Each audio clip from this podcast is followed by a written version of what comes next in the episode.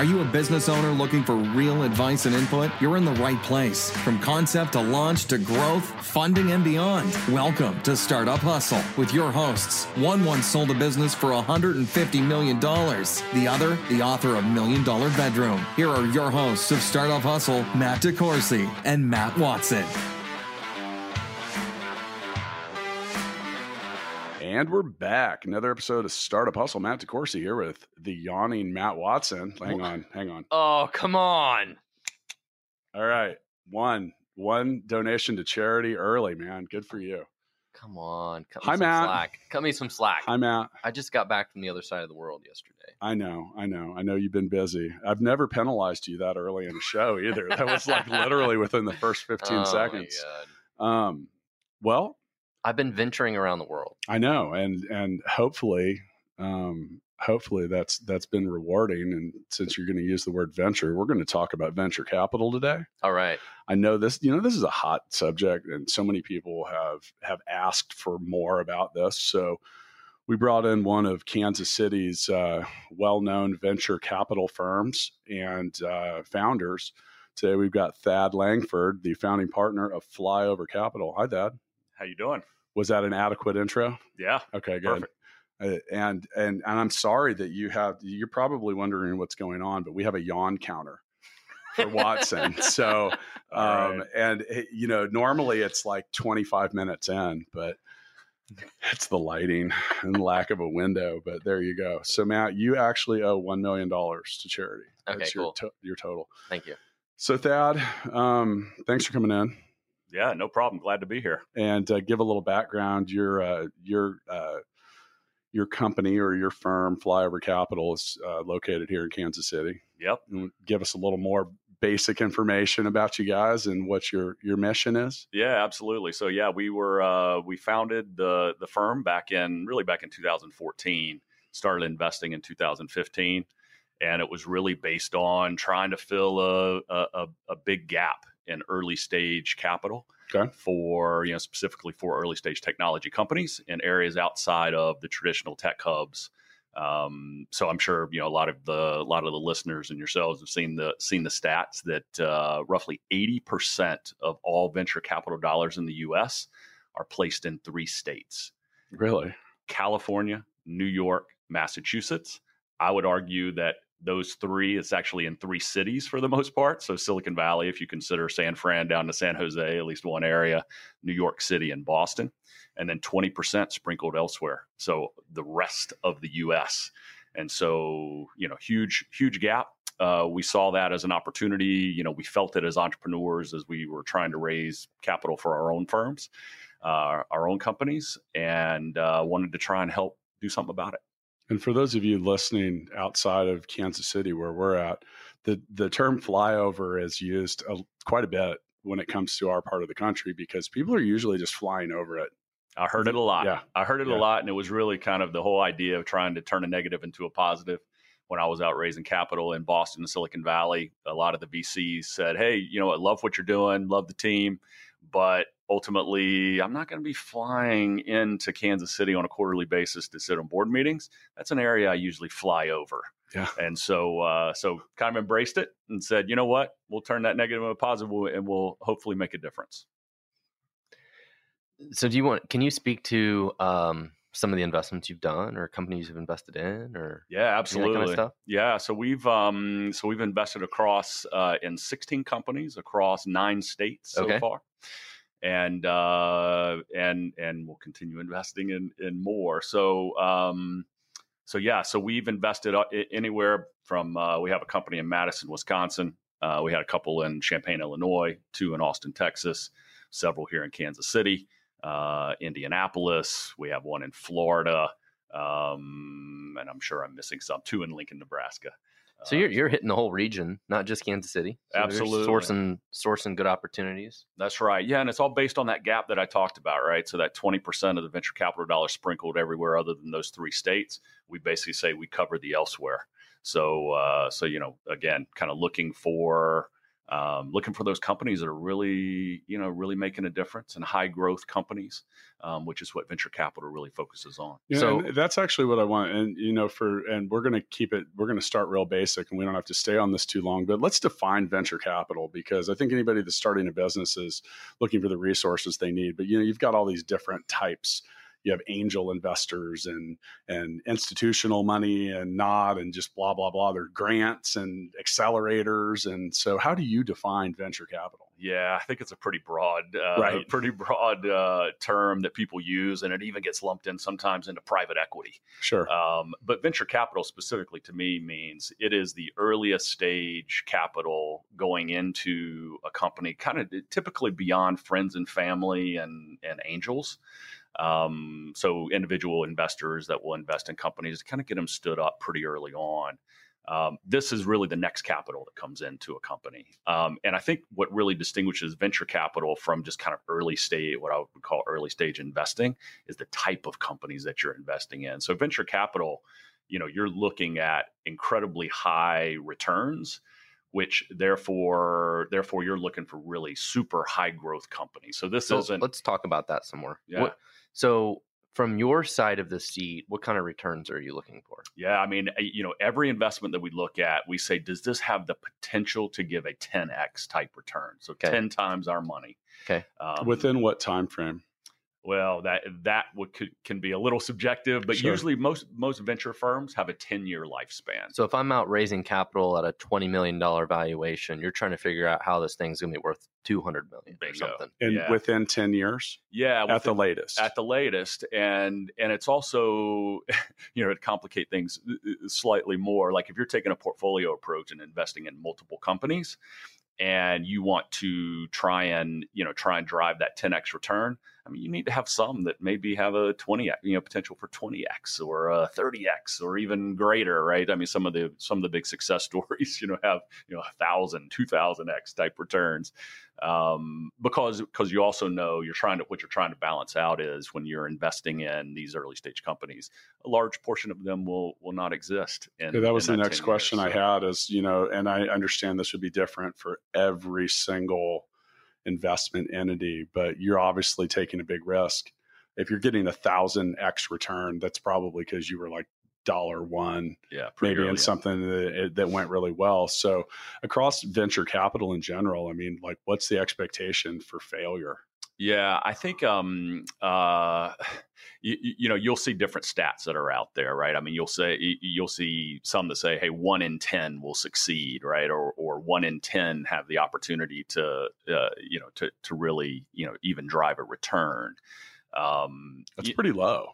it's it's it's And those are those low. are companies that actually garn that receive venture capital dollars, not just companies in general, right? Yeah, that's right. That's right. And and you know, I will say that um there that's why you take a portfolio approach to these Sure. things, right? So I think the, you know, the the rule of thumb roughly is, you know, if you take, you know, if you have all the companies in your portfolio, a third won't exist, a third will return some and more, and then a third uh, will return, you know, greater than 3x type return.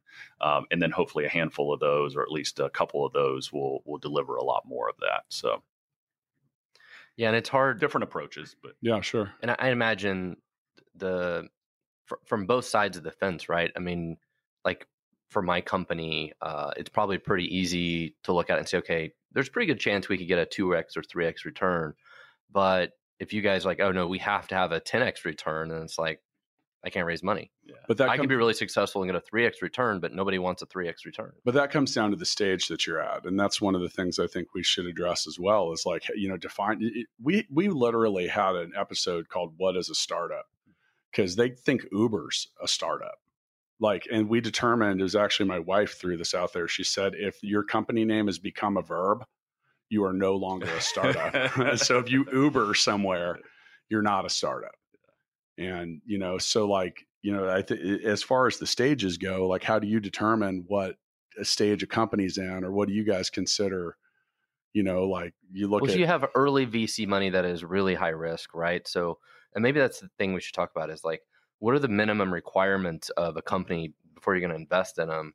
you know they have to have a million dollars a year in revenue or five million dollars a year in revenue and Yeah. and those things and and from my perspective as a founder of a company most of the emails i always get are people want like five million dollars a year in revenue and i look at that and i think if i had five million dollars in I revenue wouldn't need you. I wouldn't need yeah, you. Yeah. but that's but that defines what most vc backed companies are though they're companies that are going to go from 5 million to 100 million and if you're not going from 5 to 100 you shouldn't even be looking for vc money Uh, uh, Matt, that is uh, that is spot on, and I and I say that I I have this conversation a lot, and I say, are you you need to determine is venture capital the right type of funding to go get, right. You know, and is you know your profile you have to be educated enough to really understand you know what the expectations are from a quote venture capital firm versus you know what maybe you can go get dollars from some other high net worth individuals some family offices some angel investors that are out there you know bank financing you know in some cases um, so there's lots of different financing opportunities so really trying to figure out you know is this really a you know is it a fit to go get you know venture capital dollars because it's it's a different you know it's a different game So what do you what do you think is a good fit? You know, and I think that's a that's a I mean that's a really popular question. And you know, some all right, so some people and and you know, we keep our ear to the ground and talk to a lot of people and do a lot of stuff. And some people are like, I'll never take that VC money. It's the devil. And and you know, like I reply, I'm like, uh, I wouldn't necessarily approach anything with that out outlook because these are the people that are trying to help you light the fuse on the rocket. Yeah. Like that's that's where that can really come into play. But you know, like what is some of your what is some of your insight as far as like, you know, when it's good for you and when it's not? Yeah, I, I, think I think ultimately it's it's the profile, right? And so you know, going back to Matt's question around you know what's the company look like, and Sure. you know what do we look for? It, it does depend, and it is all relative of the stage of investing that you're in.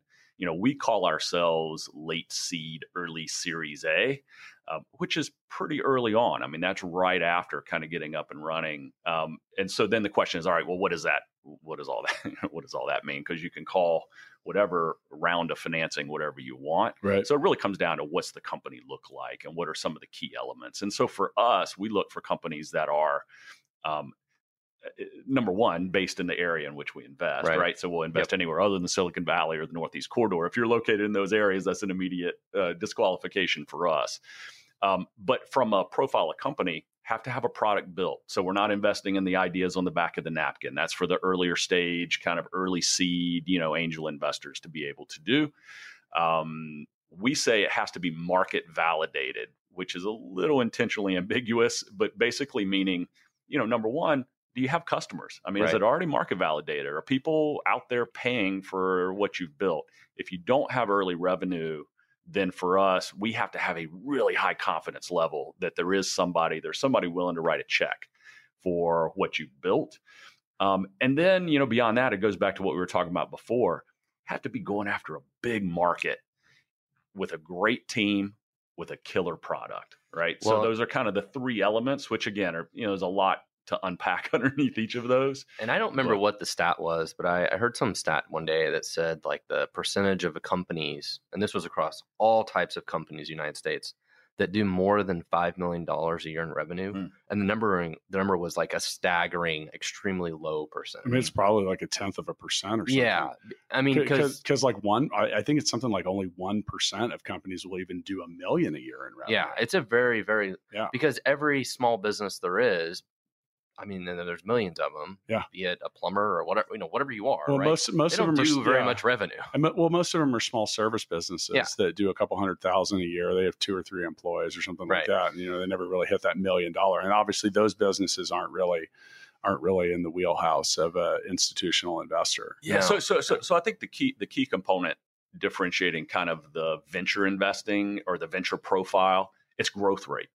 Mm. It's growth rate, right? So this idea of rapid accelerated growth more than, all right, what's the dollar threat? You know, what's the revenue threshold where we would invest? I mean, there is, you know, again, there's some of that market validation that I was talking about that, you know, that we need to see. So, what's the growth rate you're looking for? Then? Yeah. So I, it- you know, that would, you know, I'd say that there's a range. Yeah. There's a range. All of it. But but the earlier the earlier the higher right because you know the lower the base of revenue that Right. you're growing from then it's a lot easier to kind of Right. boost the percentages so so the earlier on you are and the lower revenue you, revenue you have you know it's got to be you know 10 to 20 percent per month if not more if it's earlier right so i mean that's you know pretty rapid Right. pretty rapid growth And it's interesting, you know, some of the uh, potential acquirers or investors I've talked to, they're like, "Oh, we'd rather see you only grow forty percent a year or sixty percent a year, but Mm. not lose any money." and I think uh, again that depends on the profile of the investor. And I do, and I think that's the distinguishing factor difference between venture uh, investors and and others. Yeah, like you get to growth equity, and they're like, uh, "We don't really want you to lose any money, Yeah, but we're go. really happy with you, you know, only growing 40, 60 percent a year, but doing it extremely efficiently." Well, yeah, and then you get further down the funding continuum. It's all about capital preservation, right? It's just just don't lose any, you know, don't Mm-hmm. Yeah. lose any money. So I, now, and don't take this the wrong way, but sometimes talking to VCs is like it's hearing someone say two plus three equals fish. Yeah. You know, just for like some of the things that you've brought up, it's like there's such a different approach. You know, some of them, you know, here here's five million dollars. We want you to get through this as fast as you can. Fail fast. Yeah, You know, and that's a weird approach It sometimes is. for some. Like, you know, and then you have others like we were just mentioning, you know, you talk about capital preservation and, yeah. and whatever. So Well, I think uh, you, you, you know one of the things that Well, what's the most Yeah. common approach to that? the most common approach Yeah. to It, it, it- to hey, here, so all right, here's a check for five million bucks. What are you going to do with it? Is it like, hey, we want you to like really try to make this huge fast? We want you to try Yeah. to preserve the capital. Like, it is definitely not preserve the capital, but there is a there's a limitation, right? It's Sure. don't run, don't hit the don't hit the wall, right? Don't run out, don't run out Right. of money. But you know, how are you going to best? And that's what we really look for. You know, that we want to hear from the founders that we're speaking with is what's the plan? sure, Like, well, you know, what are you gonna? What are the you you know quote use of funds? Usually, that money's supposed to last twelve to eighteen months, right? Yeah, for each round, I mean, I'd say that's a rough rule of thumb, you know, to have at least enough runway because, you know, the rationale behind that is you have to have some time to be able to go make get that market traction and Yeah. to, you know, make it And it's- make it work. It's a little bit of those game results. of chicken too, because like you get the money and you have twelve to eighteen months, and you potentially got to raise another round if you're if you're a VC backed company that plans to go that path, and it's a game of chicken. Because then all of a sudden, if you have like a couple bad months or a bad quarter along that path, and then it's time to raise the next round, you're screwed. You're done. Yeah, it, it's that continuous growth, right? I mean, it's how do you continue to You pour fuel perform. on the fire, and you have to perform. So that's you know, that, again, this goes back to the conversation that how people go. All right, do you really want to go raise venture capital? Are you really ready for this? Because it is a, it- you know, it's fast paced, and, and it's a full it's a full time job actually raising capital. it is uh it definitely you need to you need to plan on uh, a good amount of time to go raise capital and you know and, and that's something that i think you know some of the things we think about is we try and make you know we try and compress our decision cycles down as much as possible but the reality is and this is when i was raising capital too i had this expectation that oh you know what i'm going to go in i'm going to have one meeting and you know this this firm's going to come cut me a you know one to five million dollar Four, four, check four days later, in, in one Yeah. hour meeting, Yeah. you know, and that's just not that's not uh, rational, and it's certainly not the way that it works. I know why I wanted it because I needed money right at that time, and I wanted a quick decision, and so you know. But when you're asking somebody to cut those bigger checks, you know, it takes uh, it's a relationship, you know, it's building, you know, kind of cumulative commitment over time. But you want to get really to know who you're giving a five million dollar check to or Absolutely, right. whatever. This is a long term. That, that's the other part about venture. It's a long term relationship. I mean, I- when you're going in, you know, you want to as much as we're doing diligence on companies that we want to invest in and the people. I mean, we are at the when we're investing early stage, we are investing in the founders and the team. I, I say on the flip side, hey, if you're out raising venture capital, make sure you're raising from. I mean, that you're being super thoughtful about who you want to be sitting beside you for the next ten years. Well, and I, I think that's a, a great point. Is that it is a long, slow process, and it's more of a relationship building process. And uh, some of the people I've had the best success with were people I talked to, and then I talked to them again two or three months later, two or three months later, two or three months later, and they can see our progress. That's They've right. you know thought about us over time, heard good things about us, whatever. Instead of it just being like one email and one call, right? Like it's an ongoing relationship, and I think that's probably the hardest part about this being in Kansas City, though, right? Is if you're in the valley Uh, everybody knows somebody at a VC. It's easy to sit down and have those meetings, and there's like a hundred different VCs. Everybody knows somebody at one of them. You'll It's drive by, easy you'll to build those. 14 of them on the way to work. It's easy to build those relationships, cultivate those relationships, have a best friend who puts in a good word for you, all those sort of things, and build those relationships. Where you get to Kansas City and there's what two or three VC firms. Yeah, it's probably I mean, depends on how you how you define it. Yeah, Yeah, I mean maybe Yeah. there's five. handful. Yeah, it's a small number, right? And so at, at some point, it is a numbers game, and um, I think that's the biggest disadvantage we have, yeah, I, right? I, but, yeah, but at the same there's two but at the same time, do you have an advantage because the people on the coasts are not paying as much attention to some of these companies here? Because I look at the Midwest and the flyover territory, and I think affordable operating costs. First off, you know, like we were talking to someone out in out in San Jose or whatever, and the guy had a two bedroom apartment, and it was like five grand a month, and you know, like they worked in like a closet pretty much, and like you can burn through some money, and also like the competition for talent and and you know while while there's a talent shortage everywhere but i i just feel like sometimes the road less traveled is the one like there's riches in the niches Well, or- what I always say is in Kansas City, you can easily be the coolest place to work at. Right. S- Silicon Valley, you will never be. It's Right, it's an always arms Google, race, yeah. Facebook, Uber, Apple. when do those people work by the way like hey we got our fourth bowling alley our tennis court and our and our badminton court is now live Yeah, I, uh, you know, I think the pros and cons right on both sides of uh, both sides of the coin. So you're out in the valley.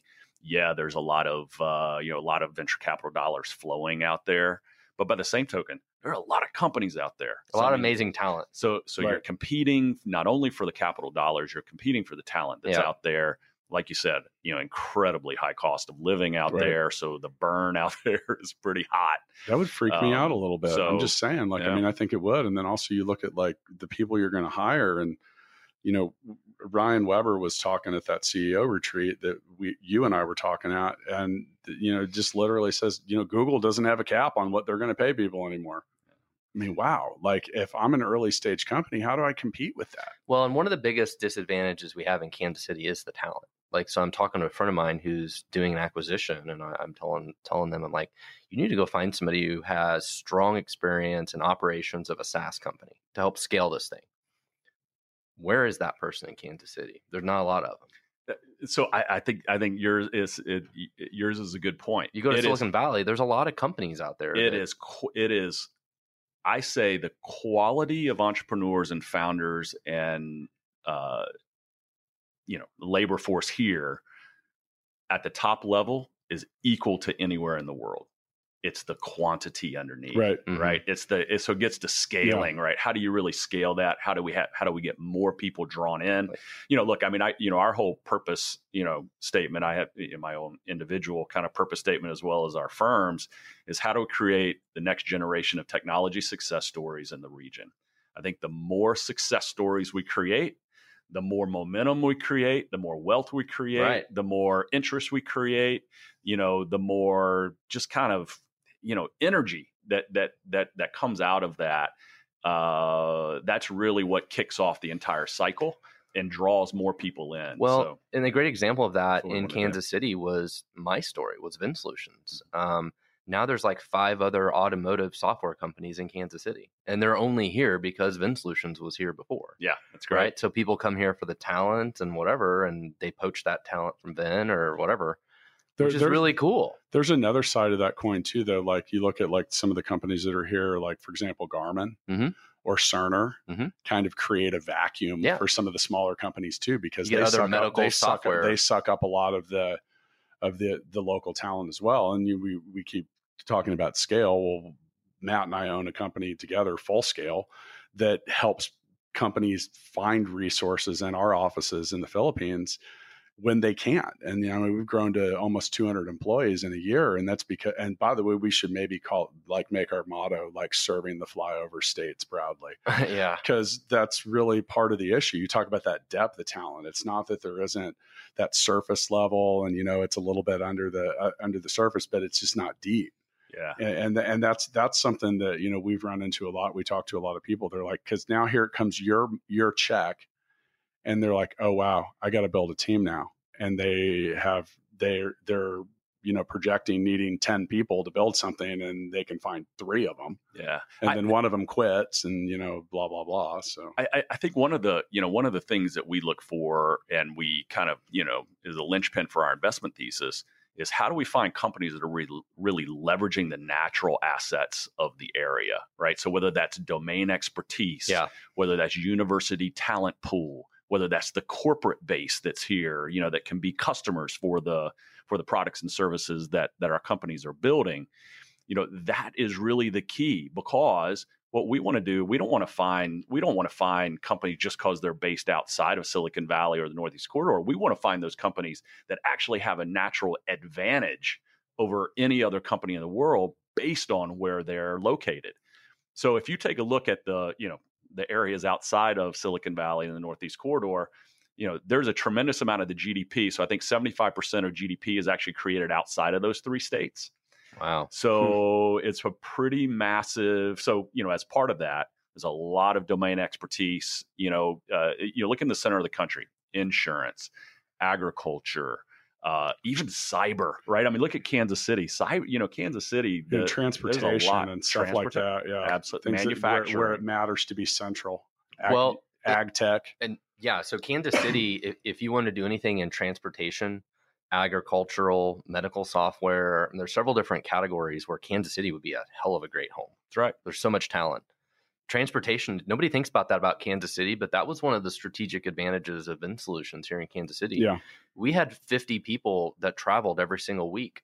They were a two or three hour plane ride from anywhere we wanted to go. Well, and airlines were like that for a while, and they and then we didn't ever build a new airport, and they all went to St. Louis. My mom used to work for TWA, and there was a lot of just that central hub, Mhm. you know. And that, like I said, they really did go from Kansas City to St. Louis just for. but we're home reasons, to but yeah. you know multiple railroads lots of companies that do like you know yrc yellow just and trucking, trucking and just tra- general logistics stuff, all yeah. sorts of stuff There's a lot of natural assets. In Yeah. these, in these and areas. it's like you said if, if you're a company in one of those industries this is the place to be So I'll give you a good. I'll give you a really good example of a portfolio company that we had that uh, was acquired last year. Is a company based out of Champaign, Illinois, called Agrible.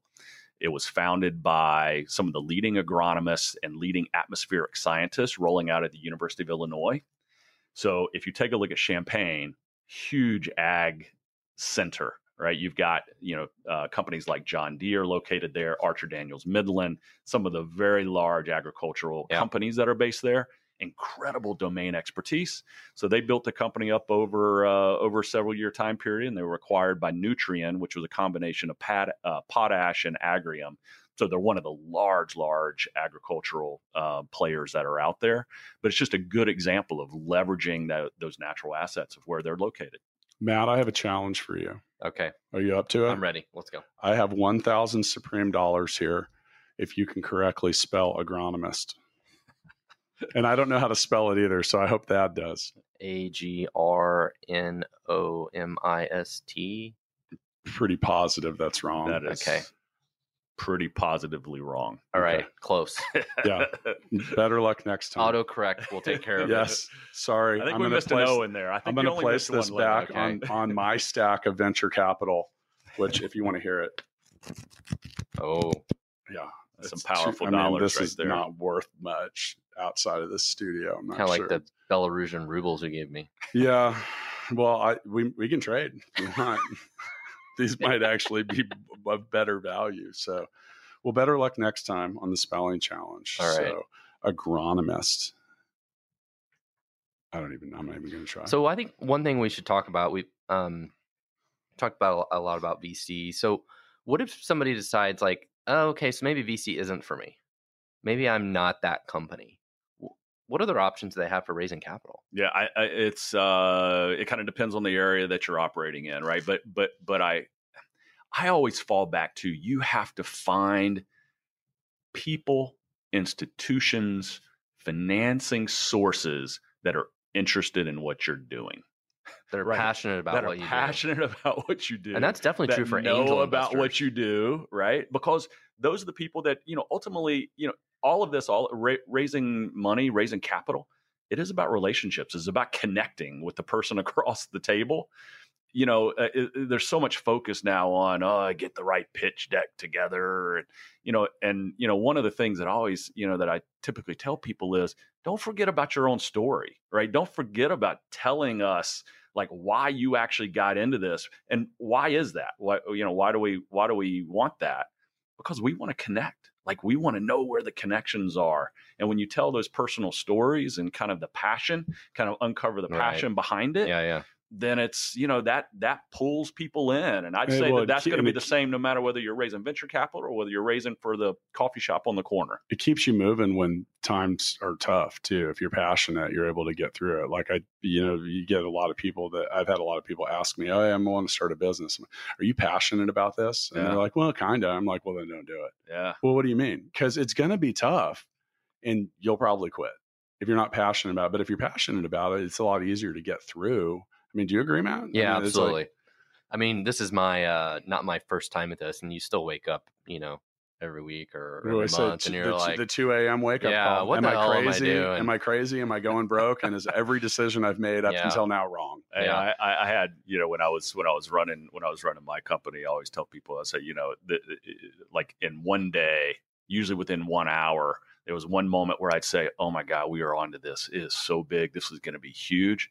And usually within the next hour, I'm like, oh my God, we're so screwed. We're so out of business. Yeah, the ups and, and downs. The, that's yeah. the ups and downs that you get. we, we've spent a lot of time talking about that. And that's something that it's not for everyone, man. It's mm-hmm. not. I mean, some people are going to get chewed up by that emotional roller coaster, the stress, the anxiety. And, you know, we've even had an episode about founders depression because it's just like, well, first off, we think you got to be a little bit nutty to do some of this stuff, but it's it's that roller coaster. I, I you, you, know I also I, I, think one of the things we've we we've skipped over is you know the the other financing option bootstrap.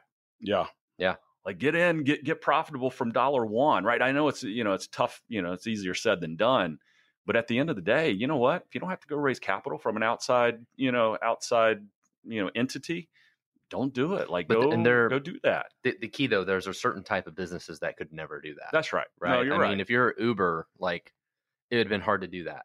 You, you, you can't, can't scale, scale, fast enough. You can't scale, right? There's if you're But Uber's like the the ultimate yeah. example of venture backed yeah, if you're you know, profile company. Bird or Lime and you need to go buy a hundred thousand scooters and drop them in a city on every corner, like it's going to take a lot of capital to That's do that. Right. Like there are certain things that require a lot of capital. And why is that? It's for high growth, right? Mm-hmm. They have to have high growth to actually even be able to survive and to thrive. And so, you know, that's why you got to go, you go raise. You companies capital. like Uber, Uber that have probably never made a profit. And I can't imagine what their legal bills are and who knows if they ever will make a profit, right? But I told you my friend Jason's a, a, consultant that does like security and stuff like that, and he has like an expert witness, and he's worked for Uber to go in and like testify in court related to Uber drivers that have killed people. Just like goofy stuff. Oh, like yeah. you talk I about just like and, and like you mentioned Bird. Like, okay, so 10 years ago I had one of those scooters long before and like, dude, they're not for everyone, man. I can only imagine how many people have like broken arms, oh yeah, legs, property, stuff, you know, and like let's I mean, let drunk people use them with no helmets. Yeah, right, right. I mean, that's also not good. so let's let, let's do a little public. You know what, Matt? I'm I'm gonna because you were a good sport. I'm gonna roll this back on your yawn counter. Oh, good. You've done really well this episode. This is going back to zero. He's I rallied. Know, I know you rallied. I know. Yeah, I'm proud of you. Um, so with that, I think that we should also, you know, you, Dad, you mentioned something before I hit record, and it was that you know, hey, giving advice about this stuff, like there's a zillion different kinds of it, and it's yeah, you know, it's everywhere, and and maybe you're right, maybe you're not, I don't know, but there are some things that are probably pretty clear do's and don'ts mm-hmm. when approaching a company like yours. And if you guys want to check out uh, Flyover Capital, you can go to flyovercapital.com and see some of the partner companies that they've worked with or you know contact them if you want. Um, but there's got to be i can only imagine all right so for example for me if someone gives me a business plan for their new dot com and they want me to email them at yahoo oh, it's like a red flag for me. It's just like a weird little thing that would i would notice that would make me think like you want you want all this participation in a dot com but you can't even create an email address at it. It would just kind of, you know, like there's little weird things like that. What are some things that what are some things that will get your attention and some things that'll make you just yell next yeah i think there's uh, i mean there's some of the you know some of it is before you know how do you even reach out and contact you know the v you know the vc firm for example and then there are other things uh, once you get into the conversation. So when right? you kind say how, you know, so, all right, so there's a lot of VC and other type of companies. Some of the sites don't even have a way for you to contact them. Yeah. So, and that's probably intentional. On, yeah, sure. In some cases, because the quantity is incredibly overwhelming. I mean, and again, I've been on both sides of this, right? Having raised venture capital and then also, you know, deploying venture capital, you know, from a firm standpoint. You know, we've looked at over 1,500 deals um, and they come in fast and furious. And so there is a quantity, you know, thing that that that we have to deal with. So therefore, you know, one of the do's is do your absolute but number one do your research on the firms that you're reaching out to and understand are you a fit for them? And importantly are they a fit for you? Like depending on you know based on stage based on kind of what the firm invests in. You know don't waste you don't want to waste your time. You don't want to waste the firm's time. well and some of them are really specific. They're like we invest in agricultural yeah, technology right. so that's not a good place for stackify to or or Gigabook or companies like that. These were clearly not agricultural technology. You would be amazed at how many inquiries inquiries we get from companies that are based in Silicon Valley or the Northeast Corridor, and we clearly say yeah. we don't invest in those areas. Um, so that that's one thing. The other thing is find a warm lead in. So, you know, very rarely are you going to get in kind of through just a cold email into an investment firm, a venture capital firm, and get that call back. We do our best because our purpose statement again is how do we create this next generation of technology success stories in the region. We intentionally don't put that we invest in on the end of it. So we do try and do our best to help as much as possible, even if we don't take a meeting, even if we don't, um, you know, end up investing in the company. We do. We ultimately want more success stories, whether we invest in them or not. Um, but again, the best way in to a venture firm, you know, for intros is get get a warm intro. Well, in. and that was my point earlier about if you're in Silicon Valley, everybody has a buddy or a friend at one yeah. of these places that are nearby. If you know a lot of other SaaS founders or you know whatever. Well, the power of recommendation in general yeah. is is powerful. You know, like saying hey, if it's someone you respect or someone that you think highly of or someone that you know isn't going to bullshit you as well. Like, hey, take a look at this. You know, and that's that's might be as far as it goes. But I mean, is that what you mean by a warm intro? Just like yeah, uh, you know, at the end of the day, t- time is our most valuable resource. I mean, everyone's. I mean, for the startup founders, and we try and be super cognizant of that, uh, you know, as well. But also our, you know, our time as well. And so you want to make sure that you're maximizing your own time. And the best way to do that is to get, you know, find an intro in, figure out if it's a good fit, and if it's a good use of time, and then and then go for it. You know. What are a couple more things that'll that that you think a venture capital firm will see and just immediately like on to next? Like, I mean, I, I think one of the things that's really important, that you mentioned at the very beginning, is not stating what you're going to do with the money. Mm-hmm. Like, if you can't, like, hey, we need it for what stuff, you know, like, what's your plan? Um, you know like i mean matt you've you've been an investor in several different things. You're very very versed in this area. Like what are some of the things that what are some things that'll immediately make you throw it out? Well i think as an angel investor uh, one of the things that thad mentioned we talked about before is being passionate in whatever the problem is. I mean mm-hmm. if somebody comes to me and they have something about farming tech, I'm probably not very interested. Like, it's just not very passionate to me. Is that just because you don't know anything about I it? don't know anything about it. Like, yeah. people come to me and they want me to invest in real estate. And I'm like, nope, not a real estate investor. Right. Not my thing. Not passionate about it. Um, it's about what you're familiar with and interested in. It's and maybe what you can help move the needle on. Yeah. Like, yeah. I can't help you with how to develop apartments no idea. Well, and I think mixtape's a good example of moving the needle. Have you played mixtape before? Because I'm going to invent a card say today. that I have. Oh, so mixtape is a party game, and Full Scale owns part of this. We were uh, investors in it. Mixtapethegame.com. So we normally would pull a card, and I'll read a scenario, and we will all name the song oh that would gosh. identify best with that. But I'm so I, now technically the card I pulled says the best relationship makeup song, but I'm we're not going to play that. I'm going to say that the card would say the best song to listen to while submitting applications for venture capital. and I'm going to go with All About the Benjamins. this should be an easy, you should not draw a blank on this. There are uh, too many songs. oh my god. So, yeah, and you know what I'm talking about. You know, with Puff Daddy, Biggie Smalls. Yes. I, and I left probably some of the more obvious ones out there. Wow. Man, you guys. So, and why you guys think about that? You you want to talk about? We were talking about moving the needle. I'm buying time for my guests here. I might win by default. And if you guys can't come up with a freaking song about money to mention here, I'll play for you. But I'm going to take the win and I'm going to fire the money gun. So, but no, you talk about being able to move the needle. So, like mixtape is a game that's related to music. I worked in the music industry for eight years. I have a book coming out. It, by the way, July 30th is the actual launch date. Oh. of Book number three Nice. the realist guide to successful music career. It's like there's a copy of it right there. But um, for those of you that are listening to see, um, but you know, with that, you know, there's a lot of interesting people that are in this book, like members of Dave Matthews Band, an American Idol winner, five-time Grammy Award winners, and you know, I know people that worked at Yamaha and Roland. I could move the needle for this, and I also get it because I worked in the industry for so long. And it made a lot of sense to me when Joel Johnson pitched this to us. I was like, dude, I get it. I was like, why doesn't this have an app? And he's like, well, now you know why I'm here, dude. Hmm. So, but that I think that's kind of like you said, like if with ag tech, like what would I do for you? I don't, Yeah. I don't know anybody that's in ag tech. I don't have a strong ag. I don't have a farm. I am not an agronomist. yeah. you know, I, I- I think one of the one of the other things that we look for is uh, you know have a have a plan, right? Yeah. and, and come come with a confident plan. So you know when you start engaging in conversation with with someone, it's pretty clear when you ask. Uh, you know, everybody has the surface level pitch, but then once you start asking the the questions a little bit more below the surface, you know, have that you know have the knowledge of the space that you're operating in. You know, who was the competitive landscape? I mean, a lot of the basic stuff.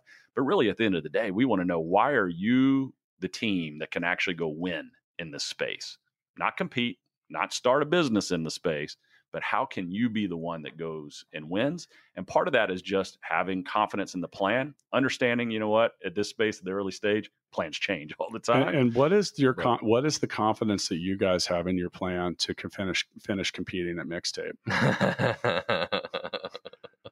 I'm gonna have to play for all you guys. Should I just do it? okay, sure. You're going with "Money" by Pink Floyd, That's the one that was in my head. And uh, now I can see now I got a blank for that. I'm gonna give Thad "Money" by Pink Floyd. I'm gonna let you not come up with an answer. you- Watson blanks. Can I just go with "Fu" by CeeLo Green? Yeah, sure. That's Okay. the hack. We've learned that mixtape has a hack, and that will and that would be. I, I was actually thinking of some. By the way, that would be very applicable. To I was thinking of some like very depressing, sad song because usually when you're chasing VC money, there's a certain amount of that. Oh, heartache and misery, and, Heartache or- or and misery. Any song about rejection, yeah. about and but, but and let's kind of finish up this episode by talking about that. So look, um, you're going to get rejected a lot. You could have the greatest company, the greatest model in the world. You're still going to get rejected. You're going to hear it's too early. Um, we want to see you have more traction. Blah blah blah blah blah. And sometimes that's probably just a polite way of saying no. Mm. Um, but at the same time, like I mean, and that that's why raising money's hard. It's like uh, I, I I feel like raising capital is probably similar to like salary arbitration in sports. Like they're gonna they want you to they want to tell you all the reasons that you're not worth the higher price, but not so many that it destroys your confidence in performing at an elite level. I don't know in some ways, but you it's just like it's it's there's a lot of rejection involved. You're gonna have they're gonna you're gonna have people that aren't even gonna reply. They're gonna people that are gonna tell you no. You had you had one bad month. We need a few more months to see Yeah. how you do. Yeah. Look, I, you know, look, it, it, it's- it's definitely it's the hardest part. It's the hardest, I, you know, in, in in our seat as well. So, like I said, I mean, we've looked at over fifteen hundred deals. We've made sixteen investments. That's what It's I a was lot gonna, of That's what I was going to ask next. It's So a lot of no's. You said 16 out of how many? Uh, fifteen hundred. We've seen, And that's that you over. actually looked at, or that's like looked the- at to varying degrees. You know, so that's not even the ones that were submitted. Those are the ones you actually paid attention. that we at to. least opened up and took a look right, at. yes. right. So out, and I'm curious, and I know there's no, you don't have these numbers, but how many were there that you didn't look at? Because I would think that would be like another ninety percent. Yeah, I don't have those numbers, but Is that I mean, um, is it something? Is it like yeah, I'd say you, you know what though. I mean, I, I think we we tend to look at a lot of the things that come in. So I'd say Right. that's probably a lower percentage for us. I was going to guess actually- one in a hundred. Like that was gonna. Yeah. I was going to say that I felt like you have like a one percent chance. Imagine you get a lot of emails and you read the uh, the headline and you're like, eh, no. It's about That right. could probably be a don't. You know, like think about how you you're presenting yourself. Like um, investment opportunity for the right investment person is not a good subject line. Yeah. You know, or like get to the point. And I think it's another thing too that I've told people that are raising capital. Like get to the point. Because you, said time's your greatest commodity. Oh, Watson, you're back. Ah, I'm set. You actually are going back. Now I'm retracting. You're back to three. fine. It's okay. And you can't spell agronomist. So I'm not even sure what we're trying to do here anymore. So who won mixtape? I did by default. Oh, okay. Yeah. And I'm here. Am I getting funded? Oh, Man, those are real dollars. Yeah. Oh, ones. well, we had a hundred the other day. Yeah, we did. I'm afraid of what this money is going to do to me. It's going to change me. I don't have a plan for spending all the all this, Thad. Well, That's at least tens of dollars. I don't Yeah, know. yeah, yeah. yeah. This is this You've is been funded. this is not yeah congratulations you've got $37 and a bunch of worthless supreme fake money that says luck you pay me on it um, well thad thank you for coming in i appreciate your time for those of you listening check us out on instagram at, at startup hustle podcast check out our business at fullscale.io um, we got a lot of content out there uh, to do good stuff you know to try to help you look back through the old episodes we actually did a, a I think episode three, or maybe even two, was called "Getting Funded Sucks." Um, there's some reality there. You're rich, dude. I am. Wait, that's mine. You didn't win. God, this is not going to get me far. My burn rate. Is, this is not much of a not much of a runway. If you guys want to check out Flyover Capital, uh, go to flyovercapital.com. Um, you can see some of the stuff they do. You, you guys have a very informative website. It talks about your approach, some of the other companies that, that are in there. Um, and if you're seeking, trying to do this yourself, you guys get, you just got to keep on keeping on.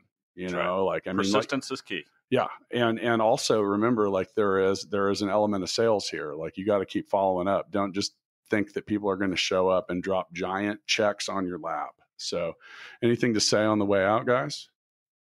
Uh, I'm looking for a giant check on my lap. Yeah, it's actually under your chair. this is like Oprah. You get a check. you get a check. Yes. And I'll see you guys next time. Thanks so much for listening to this episode of Startup Hustle with Matt DeCoursey and Matt Watson. For more great content and to stay up to date, visit startuphustle.xyz. And if you enjoyed today's episode, please rate and subscribe, and we'll catch you next time on Startup Hustle.